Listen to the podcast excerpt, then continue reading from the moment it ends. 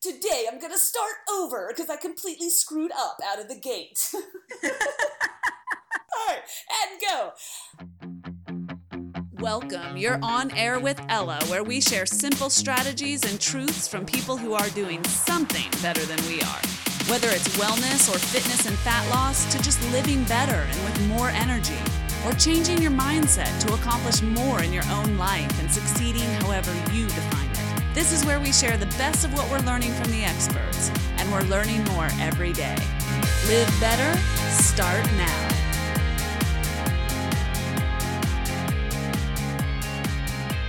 Hi, everyone. You're on air with Ella, and today I'm joined by Dr. Sara Solomon, who I'm going to let explain herself in her own words. Hi, Sara. Welcome to the show.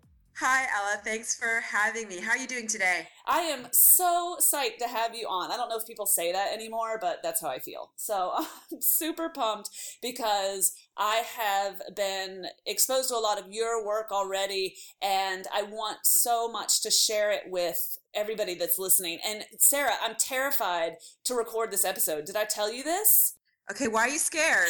I'm scared for two reasons. The first one is we're talking about intermittent fasting, and I'm scared that people are going to think that this is like some kind of magic bullet, one size fits all protocol. Do you know what I mean? Yeah. The second thing I'm scared of is I'm going to cop to some of my weird food abnormalities, and I'm a little bit scared of sharing that, but we're going to talk about it today. Oh, don't worry. I'll share all of mine too.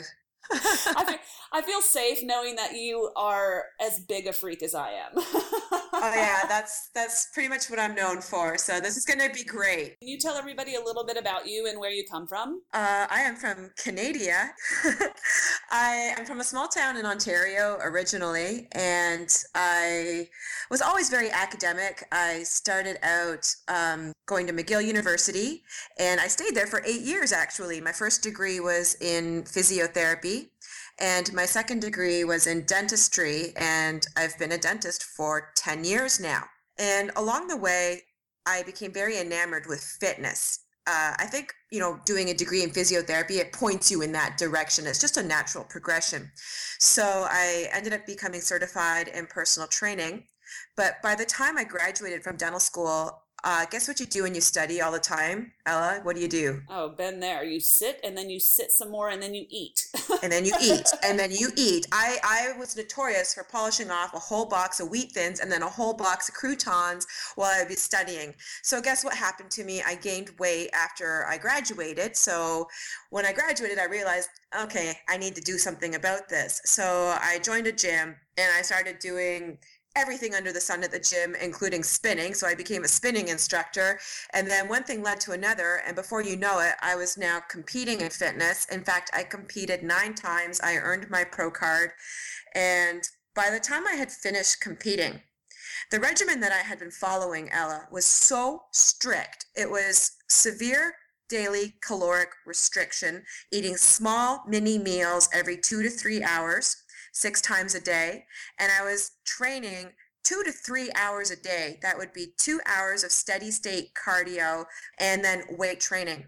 So not only was this eating up all of my time, but this actual regimen was devastating my metabolism. So by the time I finished competing and I wanted to resume to normal life, meaning eating my baseline calories and just doing a normal duration workout, well, guess what happened to me? I ended up gaining a ton of weight just doing, you know, what normal people would do. So I realized I had a problem and I needed to find a solution. And I mean, I make it sound really sweet and simple, but it's not. There were a lot of issues that went along with that from, you know, feeling very depressed about the way I was looking. So I ended up researching a lot about intermittent fasting and one thing led to another and that's now what I eat, live and breathe is teaching people how to pretty much take the hell out of healthy. How can we make fitness and nutrition as easy as possible so that it's something that we can actually endure and maintain? There's so much I want to talk about there. Okay, so our listeners know already that I do not believe in a magic bullet, and they know that if if they do nothing else, if they take away nothing else, they know that I do not believe in a one size fits all approach. Sara, do you agree or disagree? I agree with you 100%. My philosophy is that the only dietary and fitness regimen that will work for you is the one to which you can actually adhere in the long run. Well, and we recently had Dr. Jade Teta on the show, and I want everyone to go back and listen to that episode because it explains sort of the fundaments of health and wellness and eating. And his whole point is to be a diet detective that you should that you are your best experiment and to figure out what works and so where i'm going with that sara is I am my own diet detective and I want to share you and your protocols with our listeners because what you're doing happens to be working very well for me. It happens to be working very well for thousands and thousands of other people, but it's not going to work for everybody. And so I just want to get that qualifier out there and I want everyone to know that Sara and I are both on board with that messaging. Now, with that said, I got to dive in here for a minute. Were you like one of those? I mean, you had your pro card. So you were a fitness competitor, you were like tan, bikini, food in glass containers, like the whole nine yards? Oh, it was it was absolutely the most hellacious uh, experience of my life. It becomes so all consuming and very unhealthy. People have no idea, do they? Like it looks so glamorous. It's a facade. And the problem was that I was falling victim to it. What was your life like then? Tell us, talk, walk us through that just a little bit. I was not happy. And you're going to see a lot of this in the industry. If you go on Instagram and look at any typical female in the fitness industry, you're going to see that they're also falling victim to the rhythm they're a slave to the rhythm and it's all about creating a facade that you know you look a certain way and it's becoming in my opinion very unhealthy because this is what younger girls are now looking at and they think that this is what they have to look like in order to be accepted. So i'm really happy that we're talking about this ella because i think it's it's high time that this topic be addressed well, I think it's really, really important that you call this out because when people go look at your photographs, and I hope they do, uh, they will see someone who five years ago was just beautifully fit, gorgeous to look at, and utterly, miserably unhappy. Correct? Maintaining that facade was a full time job. Okay, now this is just my opinion, Ella, but um, you know, it's not real. There's nothing real about it. There's hair extensions, there's false lashes, there's a tan. You literally only look like that for that one day when you are on stage. And it's the most tormenting thing to try to always live up to that moment. So I have to say that I was miserable, absolutely tormented. Well, and 99% of our listeners don't, they can't relate to that. Like they, they aren't going to walk on stage. They're not going to be in heels in their bikini or their shaved chest for the guys and so on and so forth. However, they will 100% relate to your food obsession, the concern every day with how you look, what you're going to eat, how you might fail that day, because that's the mindset that you're in, right, Sara? Um, yep and and just that utter obsession with feeling like you are always falling short i know that my people will relate to that and many of us out there will relate to just this this disordered relationship with food what was your what was your relationship with food like Oh, it was incredibly disordered. I had orthorexia nervosa. That's actually not uh, a diagnosis yet, but it's it's this obsession with food. It has to be, you know, a certain you know, style of eating where, you know, you can't have gluten, you can't have dairy, you have this whole righteous attitude towards it. It has to be weighed perfectly, put into the Tupperware, and, you know, you couldn't even go to a restaurant because what if they put butter or salt on the food? That's not allowed. That's not on the meal plan. You had to follow the meal plan to a T. And if you didn't follow the meal plan to a T, then you felt like a failure and it would show in your physique. So I was a slave to this meal meal plan. And as a result, I was demonizing all food that was not on the eating plan. So you can see how this interfered with my relationships. I couldn't even go out for dinner. It was to a point where traveling would make me anxious because I knew that I wouldn't be eating the way I should be. So then I'd have to figure out how I could find a gym somewhere so that I could do extra cardio to compensate for the fact that my diet was no longer in check. So you can see that this is very disordered. I feel like your cat is really upset about this. I was hoping he was going to stay sound asleep. That's hysterical. I mean, he's like a small child. He's like a small child. We're going to have to reference him in the show notes. His name is Taz. Taz. Thank you. Sorry, Taz. Sorry we displaced you. Okay. So, Sara, I think it's useful for people to understand where you came from a little bit because it puts it puts your work in context a little bit. It is so easy, and I'm constantly saying this, but it's so easy to look at somebody's highlight reel online and they go and they look at Dr. Sara Solomon and they're like, she's beautiful and she's so fit and she's a totally looks like a fitness model. And you've got this wildly popular business and they have no idea the depth and the experience that got you to this place. Yeah but that's that's the beauty of it. You, that's what's led me to figuring out my identity and what I need to do today to have a healthy body image and a healthy relationship with food and my family again. What people don't realize is that back then I was lost. I had no identity back then. I was just doing what everybody else was doing. And it's kind of ironic because I look back at all those images that you're referencing. Um, and that's not me. I was portraying this sexy concept, but that's not even who I am. Like, honestly, I'm sitting here right now in my Kermit the Frog slippers, and I'm so conservative, and I'm actually like the class clown. So I'm nothing at all what I was projecting back then. So I understand how the female gender especially can be so influenced by what we see around us online. And it can really in my opinion it can get you lost.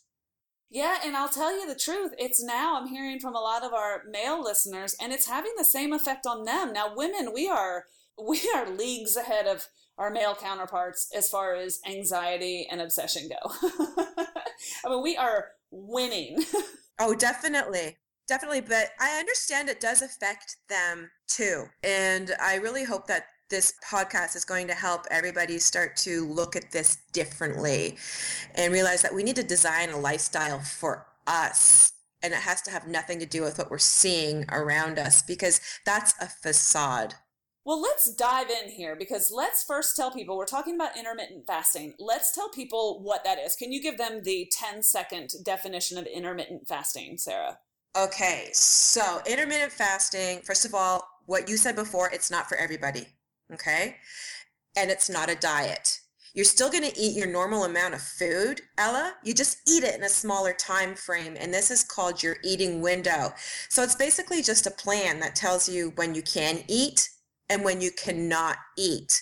And since you're going to be spending more time not eating than you do eating, it finally gives your body a chance to tap into its stored fat for fuel. Yahtzee. So that means we're actually going to be able to shed some of the fat off of our bodies that, you know, we're not too thrilled about. Okay, so intermittent fasting, like the word fasting is terrifying, especially to people like me that know that that means no eating feeling like something's going to be taken taken away from me or not available to me causes anxiety and panic. But that's not really what intermittent fasting is, is it? No. Okay, first of all, I want to clarify that the majority of your fast happens when you're asleep. So it's really not that big a deal. And I mean, you can have a larger eating window so all you do is you skip breakfast. And I'm sure many people have done that on the weekends accidentally just because they sleep in. So it's really not as hellacious as it sounds, but you are allowed to drink calorie free beverages during your fast. And that's going to fill up your belly and help promote satiety, a feeling of fullness.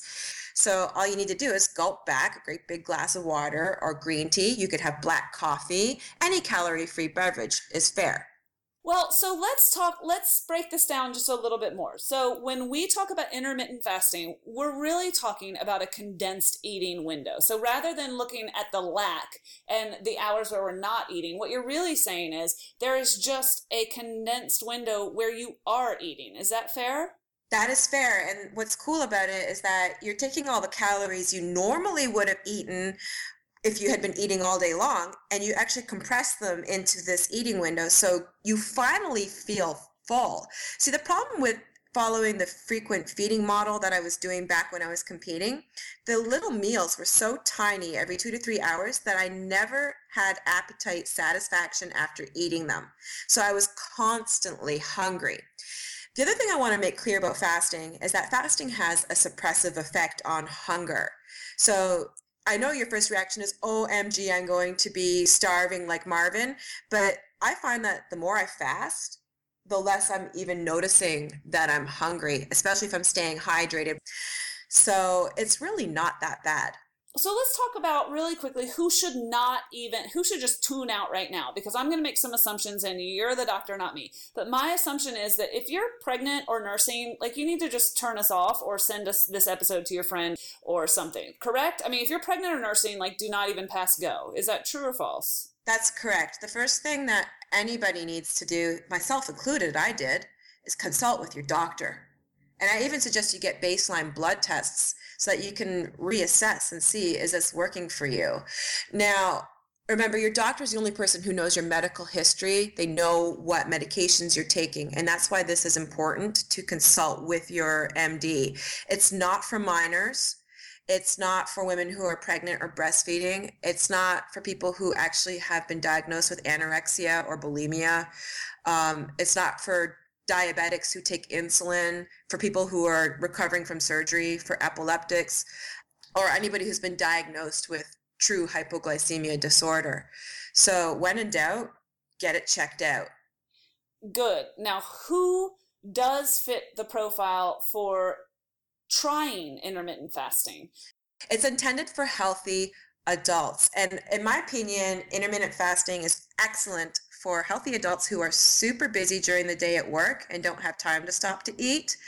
And it's also excellent for people who have binge eating styles. For example, somebody who would get home after a long day of work and they sit in front of the TV and they just want to pig out and they eat and they eat and they eat. They'd be further ahead doing intermittent fasting where they don't eat all day long and they come home and they eat all their calories at night and they don't end up gaining weight because here's the problem. If you eat all day long and then you come home and you keep eating all night, you're going to gain weight. But if you restrict yourself to only eating at night, then you can get away with it and not gain weight. Okay, and I can feel the questions building up in our listeners' minds, and I just want them to know we are going to break this down step by step. But I still want to keep talking about like who this could work for and who it couldn't. Because let me throw some other options out at you. So busy professionals or people who are just busy with whatever is consuming their lives and they're running around, and maybe they use that as the reason they make some pretty poor food choices. Then you mentioned binge eaters, and then what about the mom or the dad who find themselves like running through the drive through because they're taking the kids around or doing quote kid food. And ps public service announcement there's no such thing as kid food. There is real food and there's junk food the end. Okay. And this works for people who are trying to lose weight or lose fat sara? Well you have to be careful because if you are not taking measures to preserve your muscle, meaning you're not engaging in any form of resistance training, body weight training, weightlifting, then you will inevitably catabolize muscle because fasting is a catabolic process. So that's why it's important that if you are doing fasting, you should be engaging in some form of resistance training. And that way you will lose fat and preserve your muscle mass. Otherwise, if you're doing intermittent fasting and you're not engaging in any type of resistance training, you're going to lose weight. Know what I mean by weight versus fat? Yeah, I'm so glad you're making this distinction. I actually didn't know this. So we're really targeting, I'm going to try and recap it. You tell me where I'm wrong. We're talking to the healthy adult who is doing resistance training of some sort or is wide open to that and is willing to make the time to do that. And we'll talk about how much time that is. But we're talking to that person who wants to move the needle, right? And like go from maybe 80% to 95%. We're not talking about someone who's operating at their 10% threshold and we're going to get them to 70. Is that right? Yeah. Okay. That's really, really important because there's, why don't you touch on the difference between losing weight and losing fat, Sara? Okay. So let me use my mother as an example and me. So, for example, I wake up every morning and I train fasted and I'm doing resistance training, whether that's just using my own body weight, you know, for example, doing push ups, or I use resistance bands, or I actually have some dumbbells and kettlebells at home. And I work out at home. And I have been able to maintain my muscle mass, which is important to do because it's your muscle that burns calories all day long. It's your muscle that determines your metabolic rate. So the more muscle you have on your body, the better your metabolism and the better your ability to actually burn fat. So you want to have some muscle on your body. So that's ideal. Now let's take my mother, for example, and she refuses to do any weightlifting at all, but she wants to always do her little walking tape. Now, bless her heart, she's 67 years old, and I'm thrilled that she's just doing that, okay? So she does her little 30 minute walking tape. You know, it's, it's, yeah, she's lost weight okay that's what i'm trying to say she's done nothing to preserve her muscle mass she's doing fasting which is catabolic she's doing cardio, like moderate intense cardio that's going to help waste away the muscle. So she's lost a lot of weight that includes losing muscle mass and fat. Now, I want to also make it clear that my mother is happier than a hungry cow and five feet of alfalfa, and she looks fabulous. She couldn't care less if she had muscle on her body or not. She, she's 67 and she looks awesome and she loves her walking tape, and I would never ever say anything. And I hope she's not listening to this right now because the key point is that you have to do what works for you, and that's working for her. So many um, people are focused on losing weight, men and women alike, and that's fine. I mean, I, I can speak to this as a triathlete because during every triathlon season, I lose weight and I can't stand it because I'm losing so much muscle because of the chronic cardio. And if you want to, if you want to change your actual body shape, muscle's the only way to do it. Now, I mean, you can change your profile. You can be fat, skinny. You can feel differently in your clothes. You can lose weight. But if you actually want to change your form, muscle's the only way I know how to do it, unless you know something I don't know.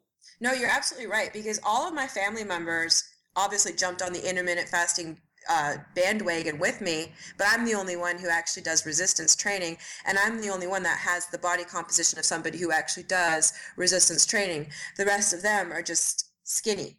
But that's their goal, and I would never knock that. That's what they want, and I think that's awesome.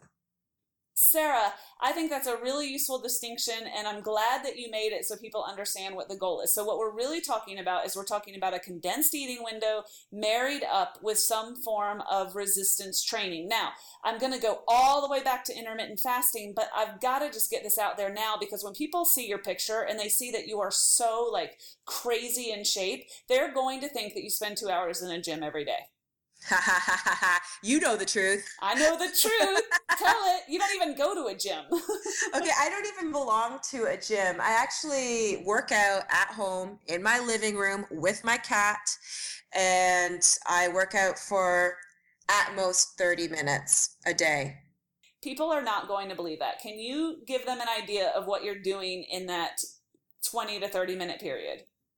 So I make very effective use of my time. I am engaging in high intensity interval training, and that includes resistance training. So I'm getting the benefits of strength training and cardio training in one short but super convenient session. And I love that I'm doing it at home because I can roll out of bed and I've got the crusties in my eyes. My hair is all over the place. I'm still in my pajamas. Nobody can see me.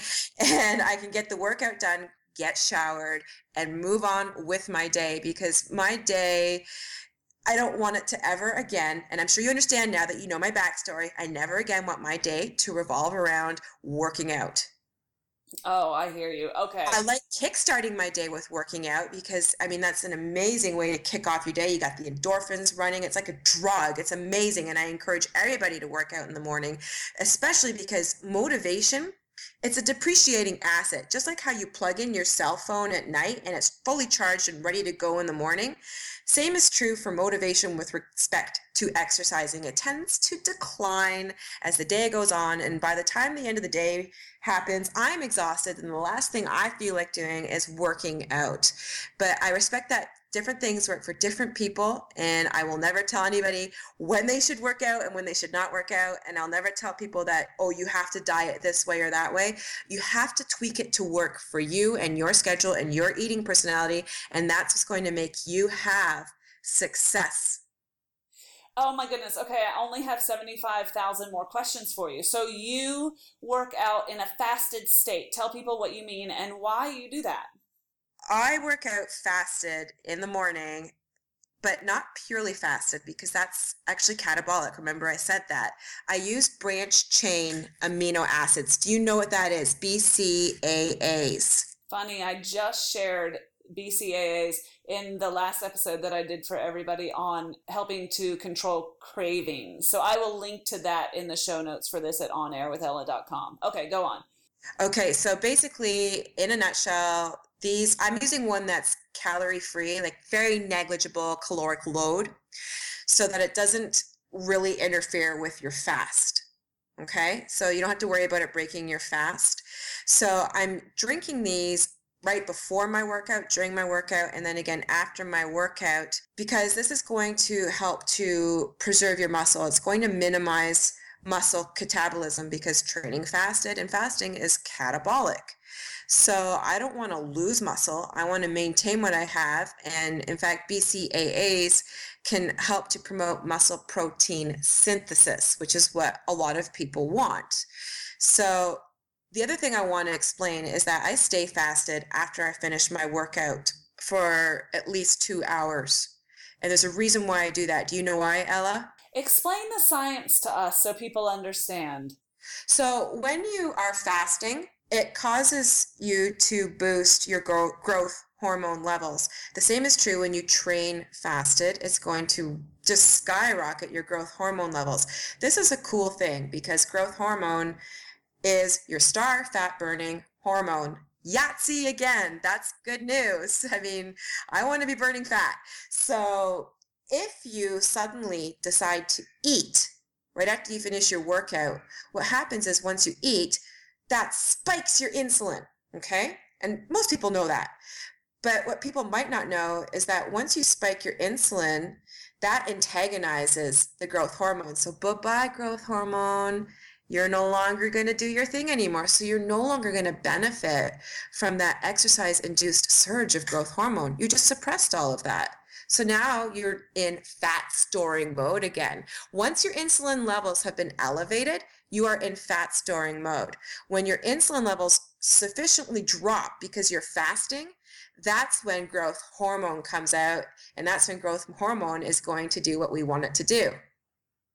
Okay, so that system is at play after your workout for a window of one to two hours? I say give it one to two hours because your growth hormone is just boosted through the through the roof. So you know, just wait it out for one to two hours so that you can actually reap the benefits of that elevated growth hormone and burn all kinds of fat. Okay, so you know, I'm coming from the triathlon world where we basically use triathlon as an excuse to eat whatever I want, but you know, shove a bunch of food in my face because I'm going for a long bike ride. Like it's a very different mentality. Oh, but what you might not know is that I purposely carb backload the night before. When I close off my eating window, that's when I will eat my discretionary calories, my carbs, my fun carbs on purpose, knowing that when I wake up the next morning, I have all of my um, muscles fully loaded with glycogen, ready for me to have a killer workout. Oh my goodness. Okay, we're going to come in. We, we got to get to this detail. So let's do this. I want to go back and share with people what a condensed eating window can look like because you said, you know, you can start with an eight hour eating window, but the truth is, Sara, that might be really condensed for some people, right? You know, and I agree with that. I think that if that's too condensed for you, then you know what? You could do 10 hours. Heck, you could even do 12 hours and still benefit. So, I mean, your body goes into pure fat oxidation mode probably around 12 to 14 hours into your fast. So, you don't have to do the 16 and 8 approach that's useful to share, I think, because I actually came across this concept before the term intermittent fasting had really taken off. I just came across a study, I think it was three years ago, that just said, you know, we're training to eat almost around the clock of our waking hours, and that can shorten your longevity. There was a there was a medical study that um, came to that conclusion, and it was the first time I'd ever thought about the time span over which I consume my food. So after that, I started paying attention. I just said, you know, I'm going to eat in a 12 hour window. I'm just I don't need I can give my body a break for half the day, and just just you know if I have something at 8 a.m., I'm done by 8 p.m. And that seemed very, very reasonable. And it didn't even seem like a thing. You know what I mean, Sara? Absolutely. I mean, the benefits of of stopping eating is that your body finally gets a chance to clean itself up on a cell- cellular level. It cleans up all those free radicals. This is called autophagy, and as soon as you eat, it inhibits autophagy. The other problem with eating all the time from the moment you wake up until the moment you go to bed is that your insulin levels will be chronically elevated. And you probably read that study where you see the chronically elevated insulin levels are actually um, correlated with the onset of diabetes, heart disease, stroke, and even cancer. Yeah, that's right. The very paradigm that has been preached to us for years and years by fitness magazines, you know, television shows, it's actually what's contributing to disease. Yeah, I actually took pride in the fact that I needed to eat every two hours. I was like, oh, my metabolism's so fast. I'm, you know, that I've got to put something in my body every two hours. And it was really, it was really kind of a mess. And I actually told, I hate that I shared that with people. Me too. I'm so embarrassed. But there's, there was actually a 1997 review in the British Journal of Nutrition that found no evidence that eating six meals a day increases metabolism, thermogenesis, or weight loss. So when I read that, I realized, okay, this is ridiculous because most people can't stop every two to three hours to eat. I mean, I was in the middle of doing root canals. I can't be like, oh, sorry, Mr. Smith, I have to go eat my three ounces of tilapia and my one cup of asparagus. That's right. So that's where I was. I went down to the 12 hour, which by the way, again, it really wasn't a thing. I just was more conscious of it. And, you know, eating in a 12 hour window is not exactly difficult in any way. Then when I started learning a little bit more about the benefits of giving my digestive system a break, and those were the terms in which I was looking at it, I came at it from a slightly different angle than you did, Sara. But mm-hmm. then I was like, well, I think I could do 10 hours and I don't think again that that would be a hardship because I'm not into hardship, Sara. Like life is hard enough. I don't want to be obsessed. The whole point is to not obsess, right?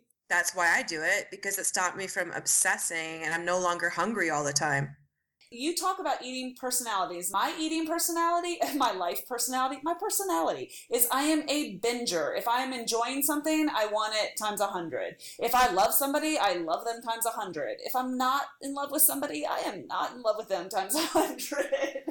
I'm exactly like you. So you would probably do well with a very narrow eating window. And that's how you outsmart dieting. Well, you hit the nail on the head, and this is why I'm. This is where this passion comes from for this topic from me. Is I will go through cycles where I'm just out of control with my food. I just don't feel in control of it. It doesn't even necessarily mean that I'm stuffing my face or anything. It just means that, like, I'm sort of obsessed with my next meal and what am I doing next. And when I start getting off the rails, that actually the the last time I sort of felt myself getting off the rails, it's usually when life gets really really busy. No correlation there, I'm sure.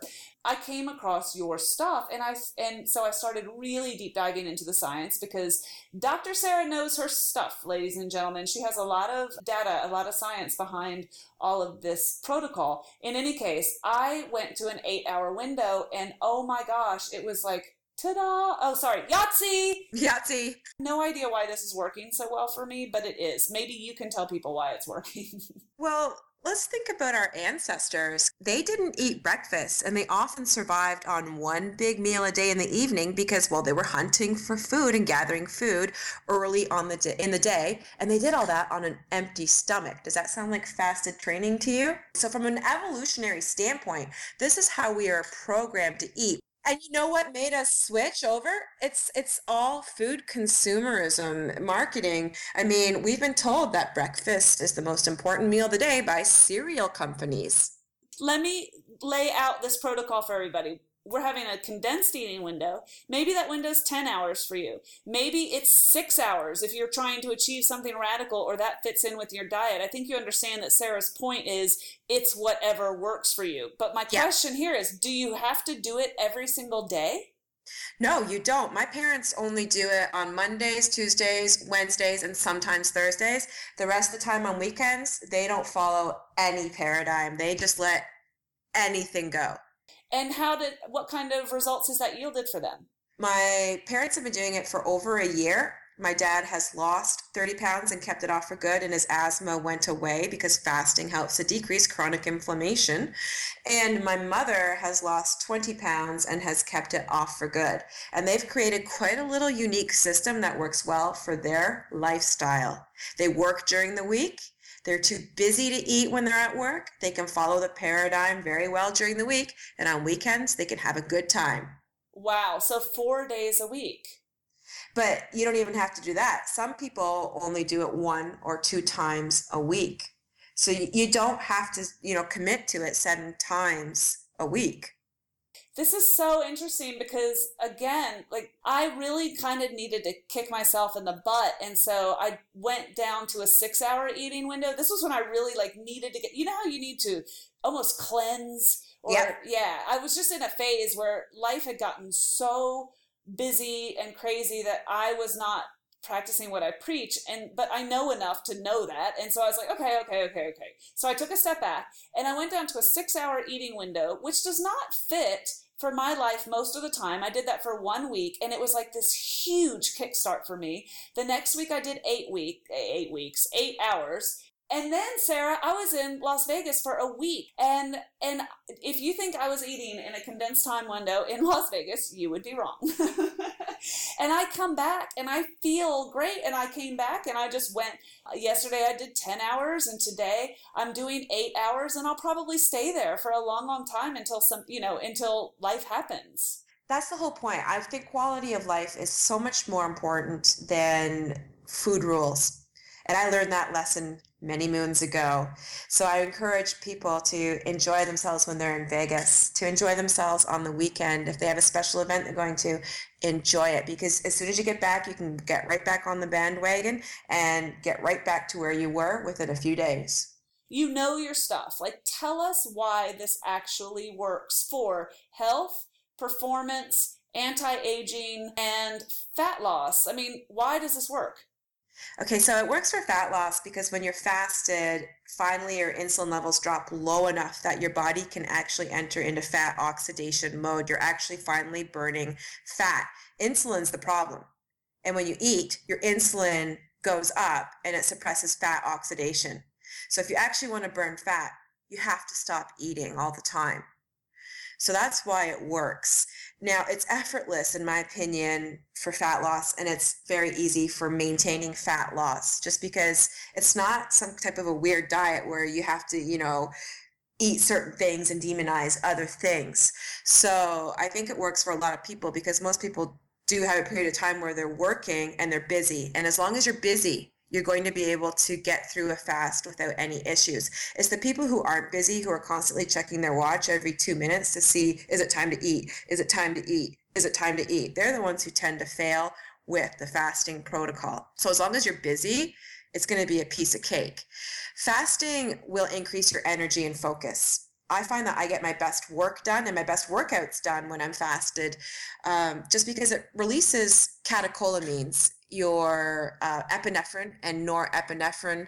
Think uh, fight or flight hormones. Okay, so that's why you're so prepared and focused and ready for life.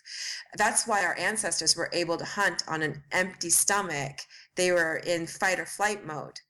It also helps with cellular cleansing. I told you the autophagy. This is integral to anti-aging. I mean, that's just one reason right there why I want to keep fasting and I never want to go back to frequent feeding because this is the ultimate way to get anti-aging. It decreases your chronic systemic inflammation. That's why my dad's asthma went away. Uh, it increases your growth hormone levels. I told you that's what helps you to burn the fat. So that's great news. So if you fast, it might not necessarily just be for fat loss. Like my sister is is just genetically super skinny. She doesn't need to fast for fat loss, but she sure does like to fast for the health reasons. My uh, lipid profile improved. I was already healthy, but my doctor noted that my my um, lipid levels. My good cholesterol went up, my bad cholesterol went down just after a year of doing this. The same thing happened to my mother as well. I've also not had one cold since I started doing this in 2012 yeah, I am ill equipped to speak to the science. I have read the science though, and I know that there is a great deal of data out there that talks about, and I'm going to say this in utter layman's terms, but just giving your body a break gives it a chance to heal itself.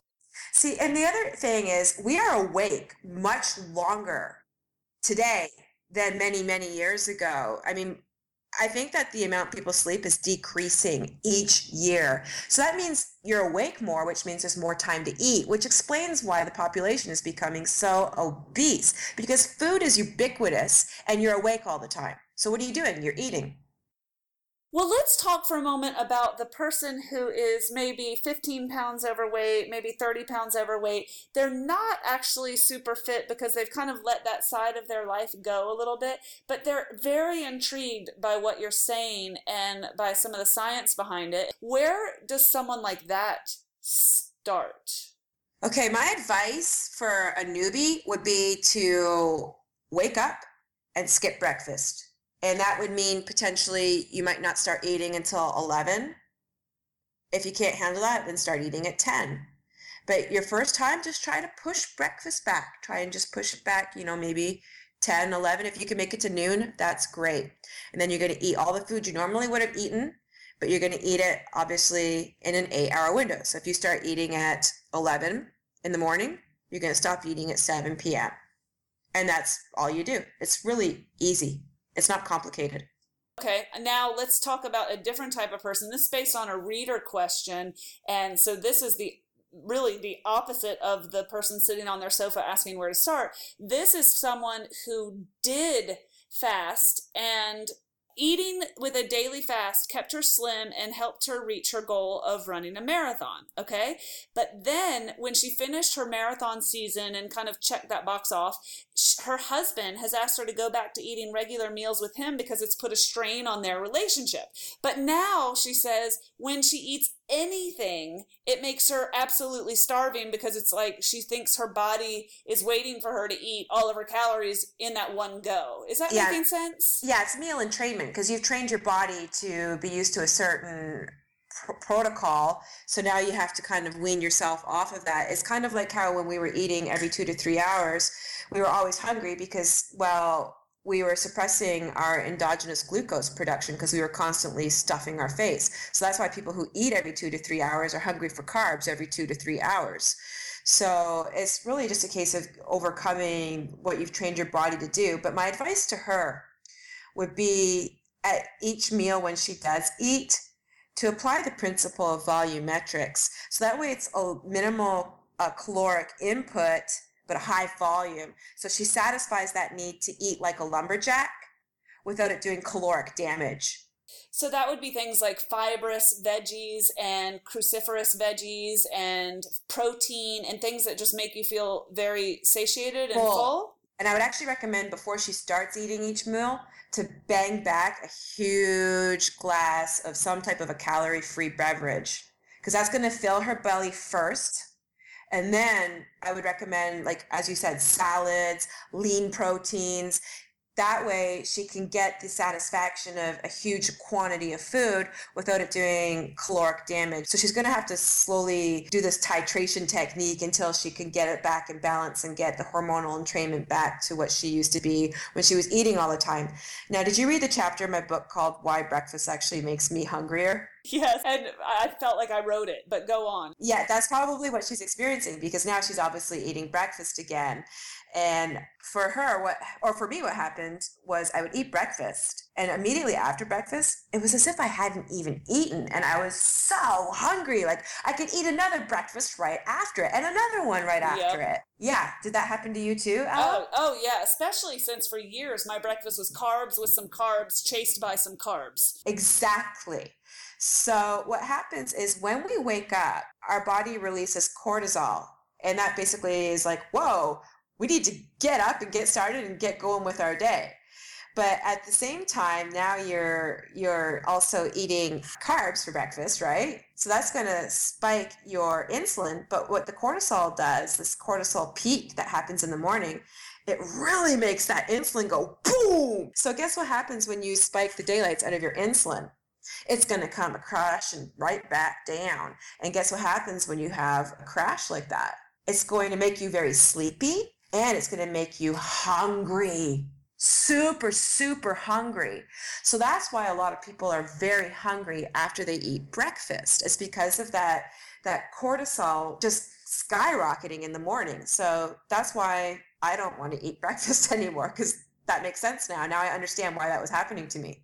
We've talked on this show before about the benefits of, of consuming fat and protein in the morning for that very, very reason. And you have a different angle, which is just skip it, do water and branched chain amino acids, get your workout in, and be fully charged for the day. So, again, guys, I just want to encourage you to be your own detective and figure out what works for you. And I'll tell you what works for me, Sara, is both sometimes it's one and sometimes it's the other. Exactly. And I'm really happy that you're letting me express this too, because I don't want people to think that it's like, oh, you have to follow a rigid paradigm and you have to do it exactly like that. One thing that I do preach on my website I call it flexible fasting because I want you to always prioritize your quality of life.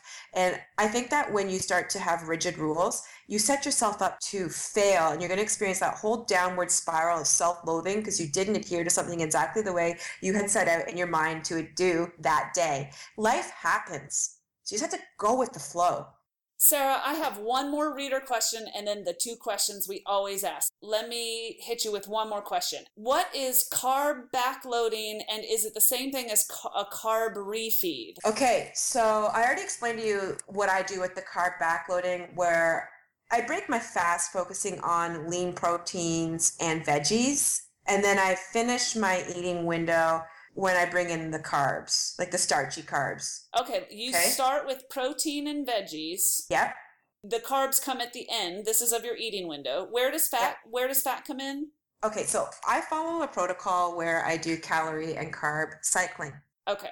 Okay, so some days I'm going to be eating more carbs than other days. Sure, okay. Okay. So, for example, if I'm following a higher carb day, let's say we're doing a refeed. Okay, so I'm going to have more of my calories coming from carbs than fat. Okay. And I'm going to be eating way more carbs. My protein always stays the same. Okay. I, I, eat a high protein diet because protein, as you know, confers satiety and it also helps to preserve your muscle when you're dieting for fat loss. So if I'm doing a refeed and I'm eating a whole ton of carbs, then the fats are low. Okay. But if I'm having a day where maybe my activity level is lower, maybe I'm skipping a workout, then I'm going to drop my carbs and I'm going to bring my fats up higher. Okay, so you're making a bit of a trade off, but you're doing it consciously. So you're either higher carb or higher fat, but not both. But not both. If you do both, it's going to be harder to lose weight. Now, I only do a refeed maybe once a week if I need it. It's not mandatory. It's just something if you need to do it. Uh, the reason why I do a carb refeed is because when you are dieting for fat loss and if you do keep your carbs low, what happens is your leptin levels will drop. Leptin is your starvation hormone. That's what signals you to binge eat when you're on a diet. That's why so many dieters fail at their diet and they end up binging. It's not because they don't have the willpower, it's because their leptin levels have dropped. And that's the starvation hormone that's supposed to keep you alive. And it tells you, yo, you better start eating like a pig or else we're going to start shutting down here, body. So, so the leptin is going to cue you to binge. So what can we do to boost our leptin levels on a weekly basis so that we never have to binge eat? And the answer is a carb refeed because carbs are the only macronutrient that can boost your leptin levels. And when I say macronutrient, I'm referring to carbs, fats, and protein. So that's why I purposely will prioritize my carbs, especially once a week. I'll prioritize my carbs with the refeed. And then that's why I prioritize eating carbs at night because I know that six to eight hours later when I wake up, my leptin levels will be elevated. So that way I will have satiety during my fast the following day because when you boost your leptin levels, it confers satiety and it boosts your metabolic rate. Carbs are important for a healthy metabolism. Once you cut carbs out of your diet and you follow a ketogenic diet daily, your metabolism will decline. Yeah, and then God help you if you start eating carbs again. Well, you're going to blow up because your body's not used to eating carbs. Okay, so a carb backload is very simple. You're timing your carbs. So you're eating, when you break your fast, you're eating protein and veggies. And then toward the end of your eating window, that's when you do the carbs. So if I were going on a long bike ride the next day, I would be more free with my carbs the night before. And I might not just I might have the whole sweet potato plus something yes. else. Especially because you're doing obviously like triathlons, you would be so smart to eat your carbs at night, knowing that you can, you know, have a great session the next day and have full glycogen stores in your muscles and in your liver. So that's why I would recommend that. Now, I think it's just common sense. Our mothers always told us you have to eat your chicken and your veggies first before you can have dessert. That's how I want you to think of your eating window. Okay, that makes that makes really that makes good common sense. sense. Yeah. Now, if you can't do that, let's say you're in a situation where the only thing that you can break your fast with is carbs well, then go ahead and do that. It's not the end of the world. Right, like if you're traveling or whatever. Yeah, I mean, at the end of the day, we're we're living a real life, guys, and we're not nobody on their deathbed, as as Mary Shenouda just said in a recent interview. Nobody on their deathbed said, "Oh, I wish I had counted more macros." Like, exactly. we got other things to do. Okay, so so then the carb refeed, I think, is something I've been doing unintentionally and unconsciously and not really comfortable with it. And if I know this, then I'll be a lot more conscious about it and more comfortable with it. And that is once a week, maybe go intentionally for a higher carb day. Because what happens is I do it naturally. I do it and I'm like, what is wrong with me? That's what I want you to do because a lot of people are like, oh, well, every Saturday I'm going to do a carb refeed. Well, well, what if you're not hungry on Saturday? You know when I do my carb refeeds? When my body tells me to. When my body's like, oh my God, I'm starving like Marvin. That's when I do it. And you're right. Listen to your intuition. Your body knows. And if that's all you take home from this, that's all you need to know. You don't have to be hyper technical.